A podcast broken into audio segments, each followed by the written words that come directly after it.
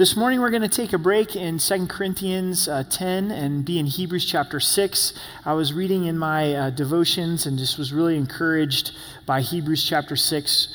So we'll be there this morning. Hebrews 6, uh, verse 9.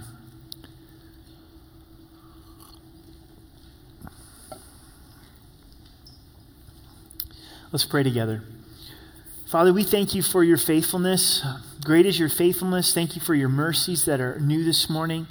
Thank you for the anchor for our souls, the hope of eternal life. And we pray that we would be encouraged this morning. So, would you bless our time in your word? We want to take a moment to, to worship you. Thank you for you being our Father. Thank you for your comfort and your peace. Thank you for your, your presence with us. So we love you and we thank you. In Jesus' name, amen. Anchors are pretty incredible inventions when you stop and think about it. You've got these amazing boats uh, out on the ocean, the ocean winds and the currents, but yet the anchor goes down to the bottom of the ocean, is able to hold that ship uh, steadfast.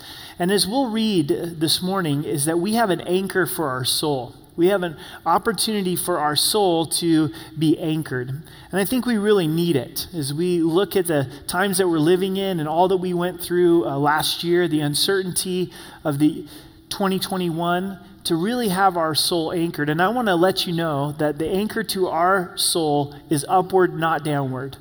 As we're going to read, we cast our anchor up to heaven at the very throne room of God. And it then causes our soul to be steadfast. Our, our, soul is our mind, our emotion, our will. It's our inner man. It's that part of us that many people don't see. And we can have a steadfast soul in the midst of uncertain times. As you look back on last year, on, on 2020, do you go, man, it got the best of me? There was times where I was just overwhelmed. There was times I was discouraged. Maybe it was because of, of COVID. Maybe it was because of trials that we went through personally and to look forward into 2021 and go, I, desire to have an anchored soul. I, I desire for my soul to be steadfast in the hope of heaven. So, would you join me in verse 9? It says, But beloved, we are confident of better things concerning you. Yes, things that accompany salvation, that we speak in this manner. The author of Hebrews has just warned those that are drifting away from Christ, that are falling away from Christ, but now he encourages those that are walking strong and says there's things in your life that are accompanying salvation. This isn't works based salvation, trying to earn or deserve your uh, salvation, but it's the reality of the Spirit of God in your life the evidence, the fruit that your life belongs to Christ. You think about a stone that's thrown into a pond or a lake and it has impact. And as God's grace and His salvation and forgiveness comes into our lives, there is impact. In verse 10, for God is not unjust to forget your work and your labor of love, which you've shown towards His name, and that you've ministered to the saints and do minister. Five points this morning. If you're taking notes, the first is reward. We have an anchored soul because God promises us a reward. It says that God is not unjust, that He remembers your labor of love, your work, as you have ministered to the saints, as you've encouraged brothers and sisters in Christ. It seems that this group of believers is at a place of discouragement. They're at a place where they've gotten weary. They're wondering, does it really matter that I serve the Lord? Does anybody notice? And maybe even are to the point of backing off from, from service. Paul encourages us in 1 Thessalonians to not be weary in doing good. There's been something about this year that's brought about a lot of discouragement in, in 2020. And maybe you've wrestled with, I don't know if it's worth serving the Lord. And I want you to know that God sees your work. And he's not going to be unjust. He's going to provide that reward. He sees your, your labor of love. Maybe you've reached out to other brothers and sisters in Christ and felt like, man, they didn't really reach back to me or they didn't really appreciate the service that I, I gave them. God sees and God knows. Jesus tells us in Matthew chapter 10 that if we give a cup of cold water to a child in his name, that he'll reward. Seems like a fairly simple thing to give a child a, a cup of cold water, but God sees it and he's going to provide the, the reward. In Matthew chapter 6, Sermon on the Mount, Jesus lists three things charitable deeds, your, your good works that you do unto the Father, that God's going to reward for those. Also, prayer. You wouldn't think that God would reward us for prayer, but He says if we pray in private, not to be seen by others, that He's going to reward. Fasting, choosing to give up food for the purpose of, of prayer and drawing near to the Lord. The idea of reward really moved the Apostle Paul. At the end of his life, he says, I've kept the faith, I've finished the race, I've fought the fight, I've, I've finished what God has called me to do, and there's laid up for me a crown of righteousness. And he also says that that, that crown is for everyone who loves Christ's appearing. Apparently, God's going to give a reward just for everybody that loves Christ's appearing. Do you love Christ's appearing? Are you looking forward to a Christ returning? But I want God's word to encourage you this morning and, and inspire you this morning that, that there is a reward coming for living for the Lord. You're never going to regret living for the reward. And there's times that God graciously gives a reward in this life, but in eternal life, that reward's going to be there. So don't ever get to that place of saying, you know, it's not worth it. I'm going to stop serving the Lord. You'll never, never regret serving the Lord. There's a reward coming, and may that reward provide anchor for our soul. In verse 11, and we desire that each one of you show the same diligence to the full assurance of hope until the end. God wants us living our lives, going through our days in a place of full assurance of hope. Now, what's hope from a biblical perspective? Hope is not a wish or a whim. It's not a, I hope the Broncos win. That's not biblical hope. Haven't the Broncos been terrible this year? Just, man. But the Chiefs, the Chiefs have done so well. It's just brutal. So, my mother in law grew up in Kansas City. My father in law grew up in Denver. And they're both diehard football fans. So, it gets a little frosty when the Broncos play the Chiefs. But my father in law surprised me this year. He actually bought my mother in law a Chiefs coffee cup. That was a labor of love right there. So, but biblical hope is not, well, I hope the Broncos are going to win this year. Biblical hope is this confident expectation of coming good. To know that God is good, who He is in His character and nature, and that He does good.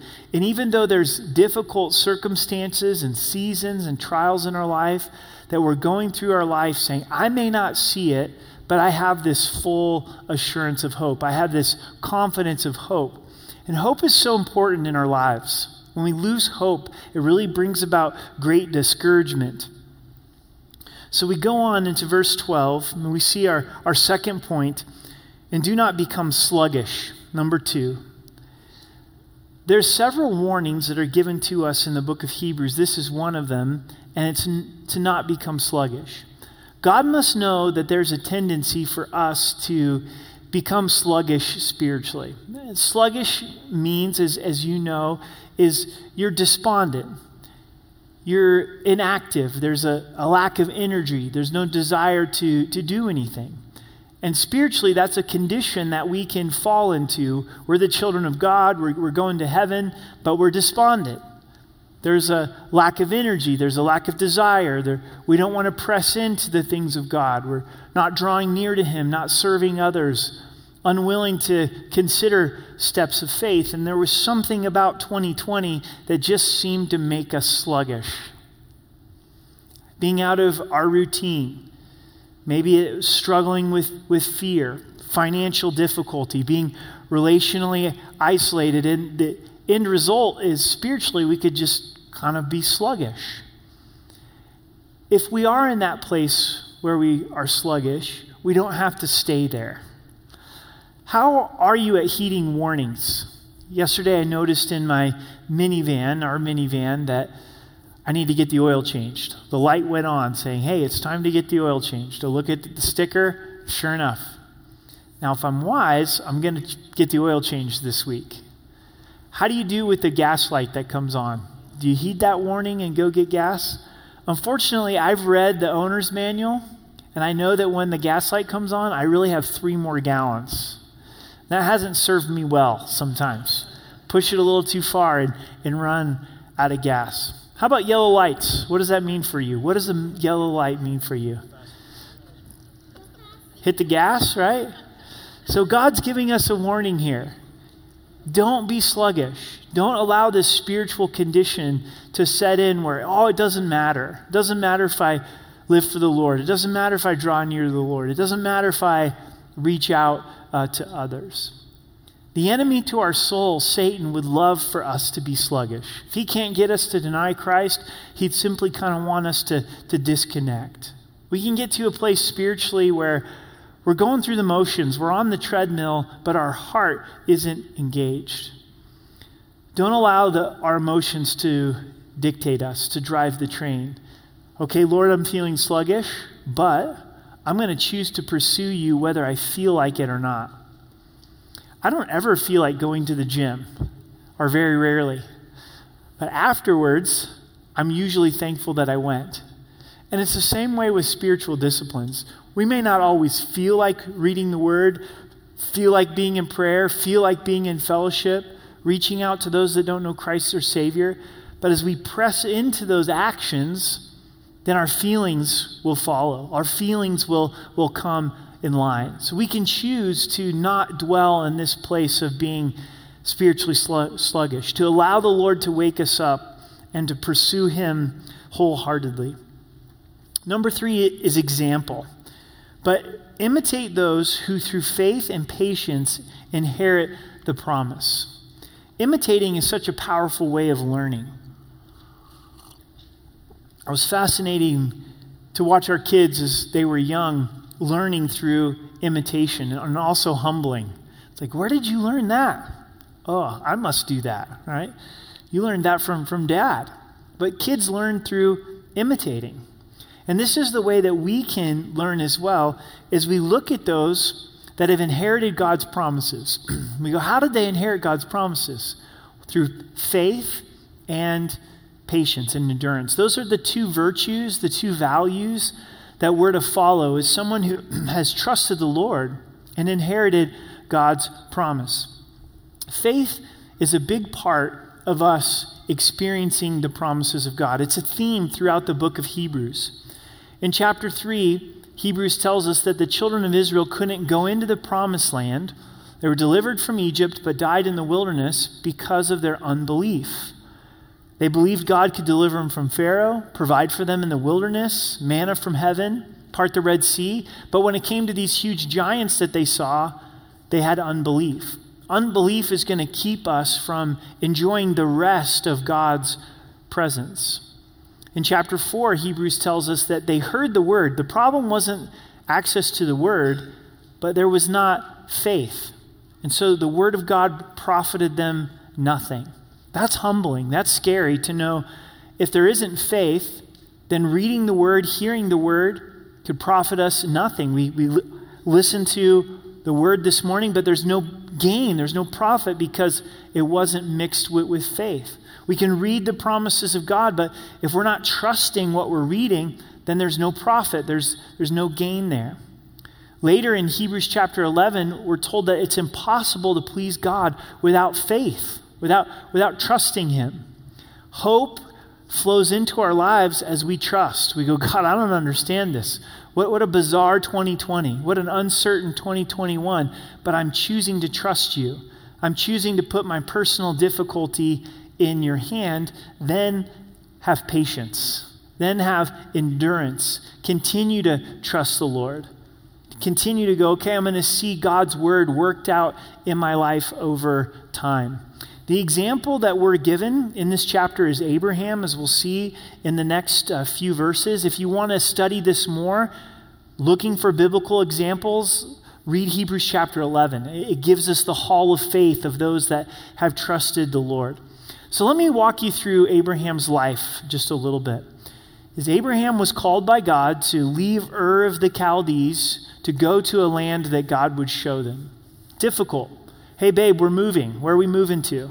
Oh, we'll know when we get there. just going to drive the U Haul around until the Lord shows us that we're in the right place. God promised to Abraham and Sarah to give them a child. to bless them and make him father of many nations. In fact, God changed his name. His name was Abram, which means exalted father. Changed it to Abraham, which means father of multitudes or father of, of nations. That would be a hard one to explain. Hey, could you please call me Abraham, father of nations? Oh, and by the way, I don't have any kids. So he had to even embrace his name through faith gets to the land of Canaan. God says, This is the land that I'm going to give to your descendants. Well, wait a second. I don't have any kids. And Abraham falters. Sarah comes to him and says, Hey, look, this is not happening. The days go by, the months go by, the years go by. We don't have kids, so why don't you take my handmaiden Hagar to fulfill God's promise?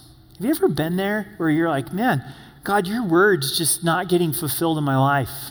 I read this promise, but I'm not experiencing it. So I've got to try to make this happen. And we have a Hagar moment. We try to accomplish it in our, our own strength. And Ishmael is born. And what's incredible to me about Abraham is that he continued to trust God even in his own failures. Abraham didn't go, Well, I messed up, so God's promise to me is canceled.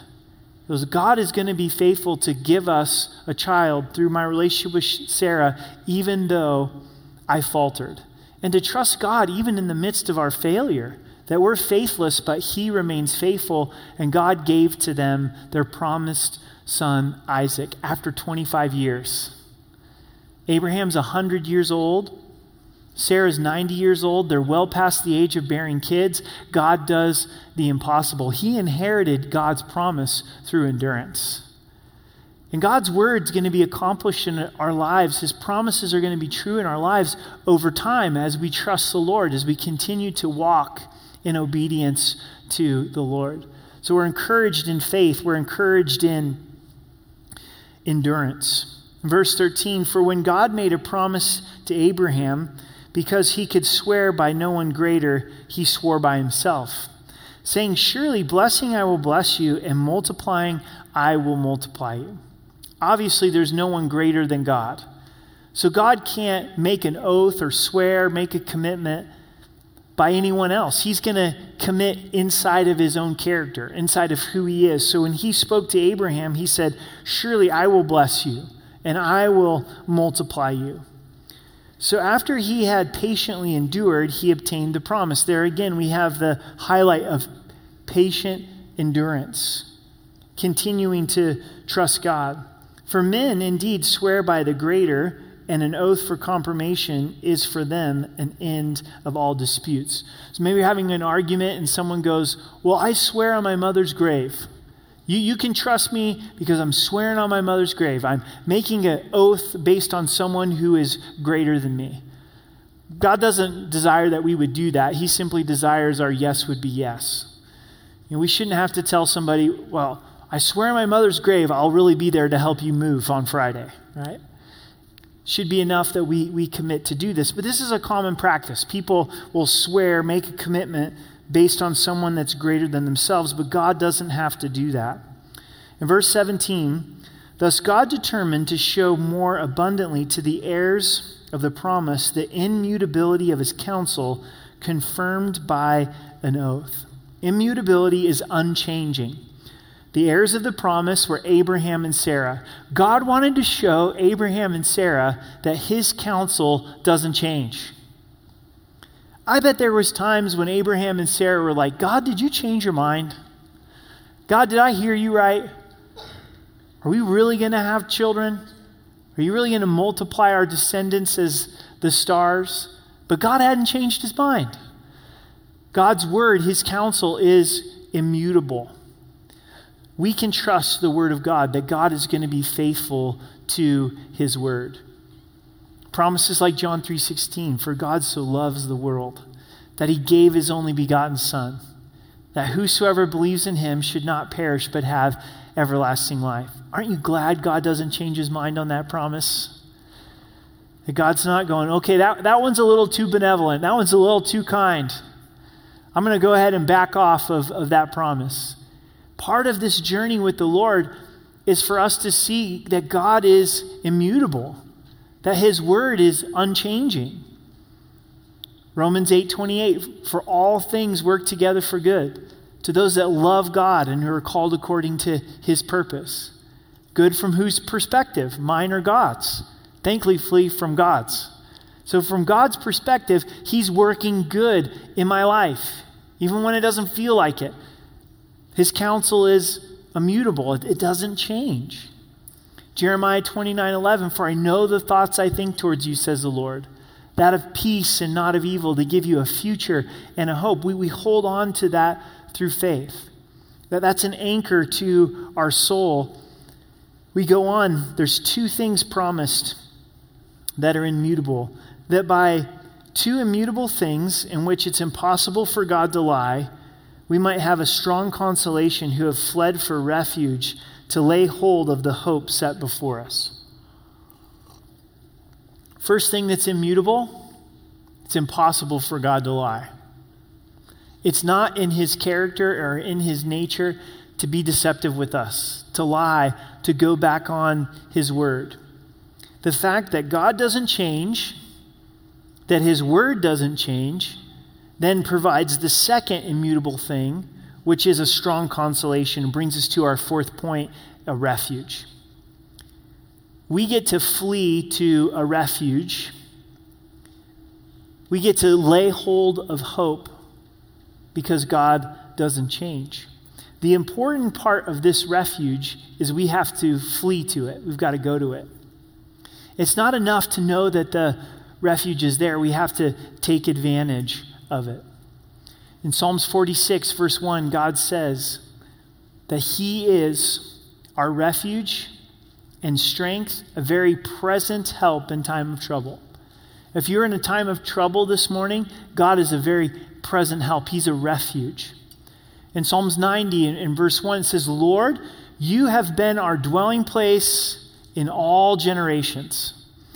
Over the week of Christmas, we were talking about family members and some family members that have passed away. And I grew up knowing my great grandma. She passed away when I was 14, 15 years old. I remember her 100th birthday. She lived to be 101. She was born in the 1890s. I don't remember the specific year.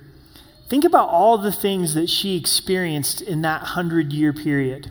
She would tell us stories of coming to Oregon on the Oregon Trail in a covered wagon as a girl. She lived through World War I, the Great Depression, World War II. She saw cars come into being, TVs, electricity. How about indoor plumbing? Come on. She started off in the outhouse and ended up with indoor plumbing. That generation, many describe it as the greatest generation, went through incredible hardship Yet they found God to be a worthwhile dwelling place, a worthwhile refuge. You can look at all of the generations and all that the generations have gone through, and God has been faithful.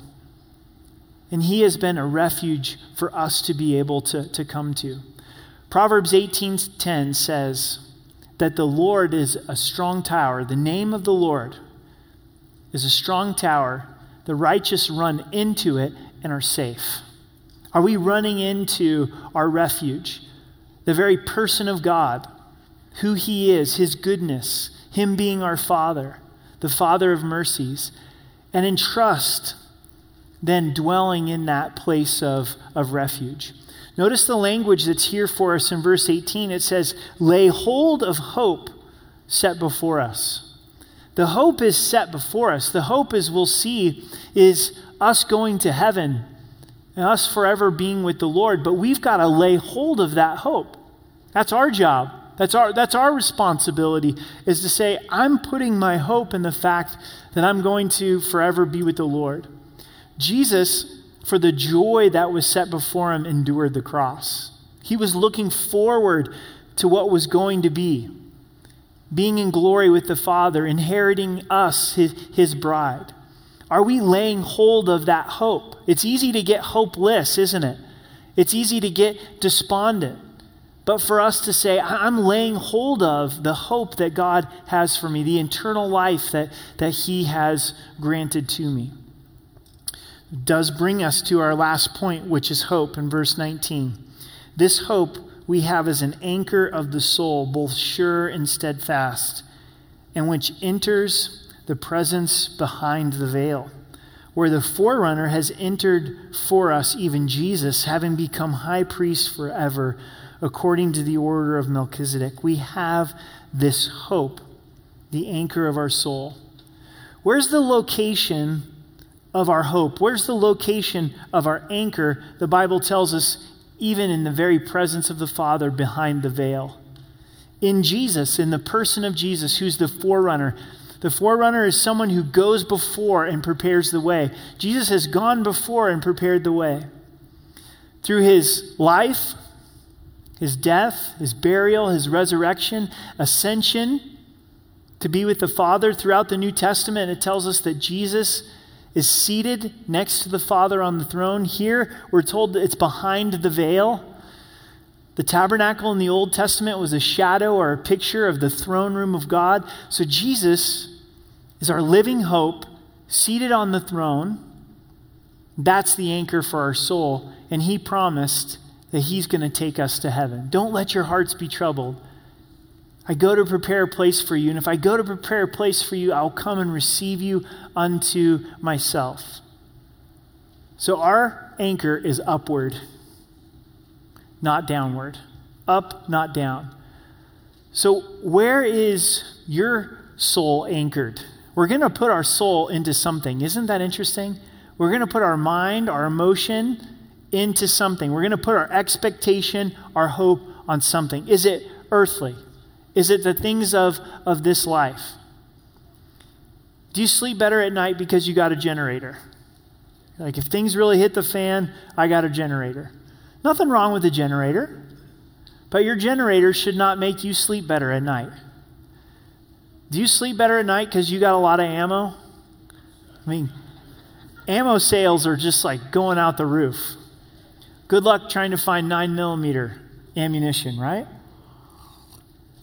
Now, I enjoy guns. I'm a hunter, I enjoy shooting and see the value of pr- protecting your family. And I have some ammunition, I'm not going to lie. But my sleep is not based on my ammunition or lack thereof.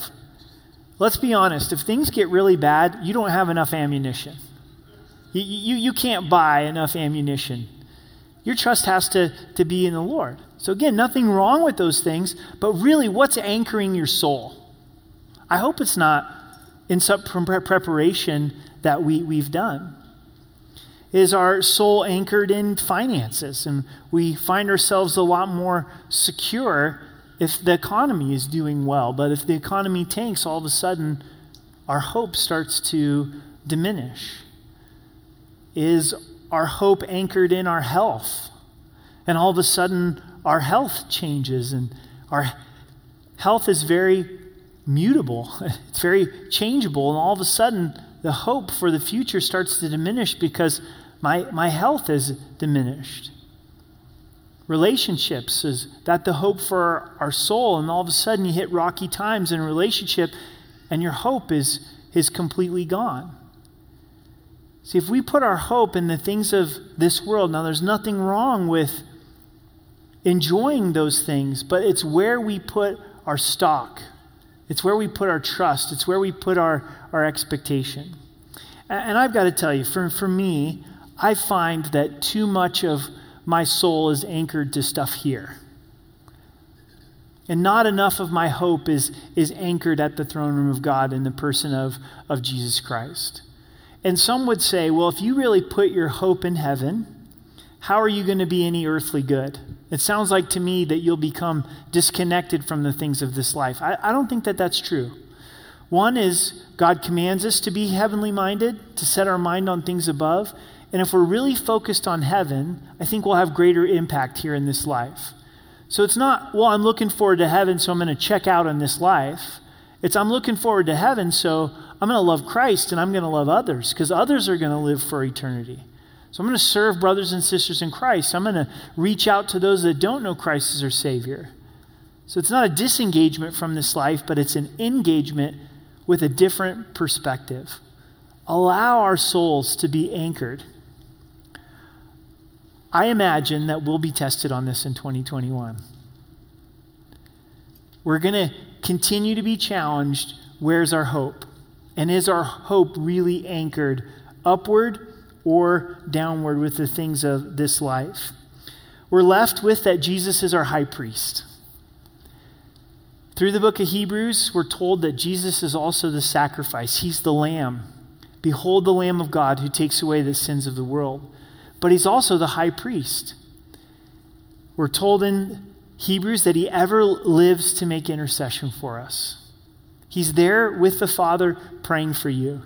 You have Jesus praying for you today. You have Jesus as your advocate. Jesus is the one who's provided the sacrifice for your sins. What's this business about the order of Melchizedek? Normally, priests would be of the tribe of Levi, descendants of Aaron, but Jesus is of the tribe of Judah. So he comes from a different order of priests, and it's the line of Melchizedek, the order of Melchizedek. And Melchizedek was a king and priest that showed up on the pages of Genesis, and Abraham offered his tithe to Melchizedek. And here Hebrews tells us that Jesus came from the order of Melchizedek. So let's do some soul searching this morning. Have you become a little bit sluggish, a little bit despondent? Is there a bit of lack of energy? 2020 was hard. I'm going to throw in the towel. Well, what does it really matter? Hey, there's a reward coming. It matters. You're never going to regret living for the Lord. Don't get weary in doing good. Take action that lines up with getting out of that sluggish state. You know, quarantine was kind of nice back in March. Now we're tired of looking at those same four walls, aren't we? It's like, man, everybody's like, I really enjoyed the family time in March. Now everybody's saying, I've had a little too much family time. We need to get back into our, our routines. And if we're not careful, we can just disconnect and get sluggish. So, what does it mean to step out of that place of being sluggish? Pursue the Lord. Is your faith weak? As we talked about the importance of faith. What do we do if our faith is weak? I see the importance of faith, but my faith is weak. Be honest with the Lord. Lord, I believe, but help my unbelief. That's a beautiful place to be. We know faith comes by hearing, and hearing by the Word of God. I was talking with a guy in our church. He's probably in his mid 20s, and he was saying that while he works out, he enjoys listening to the audio Bible. Then he told me he, he listens to it on CD. It's like, dude, you're a dinosaur. He picked up the audio Bible for 10 bucks on CD and plays it in his car and has a CD player while he's, he's working out. It's like, bro, there's an easier way. There's so many apps that will read the Bible to you, right? Download an app. And that could be the thing for 2021 is, is I'm going to listen to the audio Bible as I'm driving.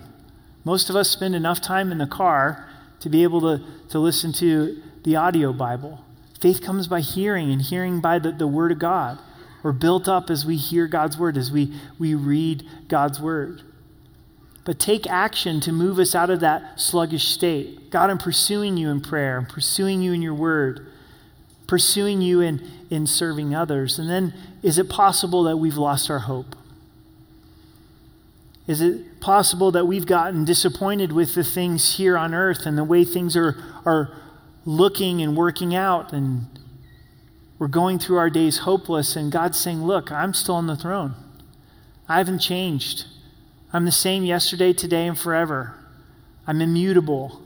Come to the Lord as your, your refuge and, and put your hope there. Put your hope in the certainty of eternal life.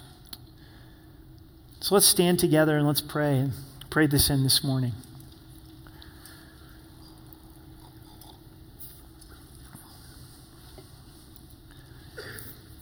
Father, you know us, and you know that there's times where we get sluggish, we get weary, we feel like giving up. There's times that it's revealed that our hope is in things of this life instead of eternal life. We pray that by your grace that you would give us a, a vision of heaven, We choose to cast our anchor upward, to know that you, Jesus, are our living hope and that we're going to forever be with you and that you rule and reign. Father, we come to you for you to be our refuge. We put our problems and our concerns in your lap as our Heavenly Father. Would you provide your comfort and would you provide your, your peace? Where we've become spiritually sluggish and inactive and disengaged, we choose to press into you. So, Father, would you bring your word to life in our hearts and in our lives? In Jesus' name, amen.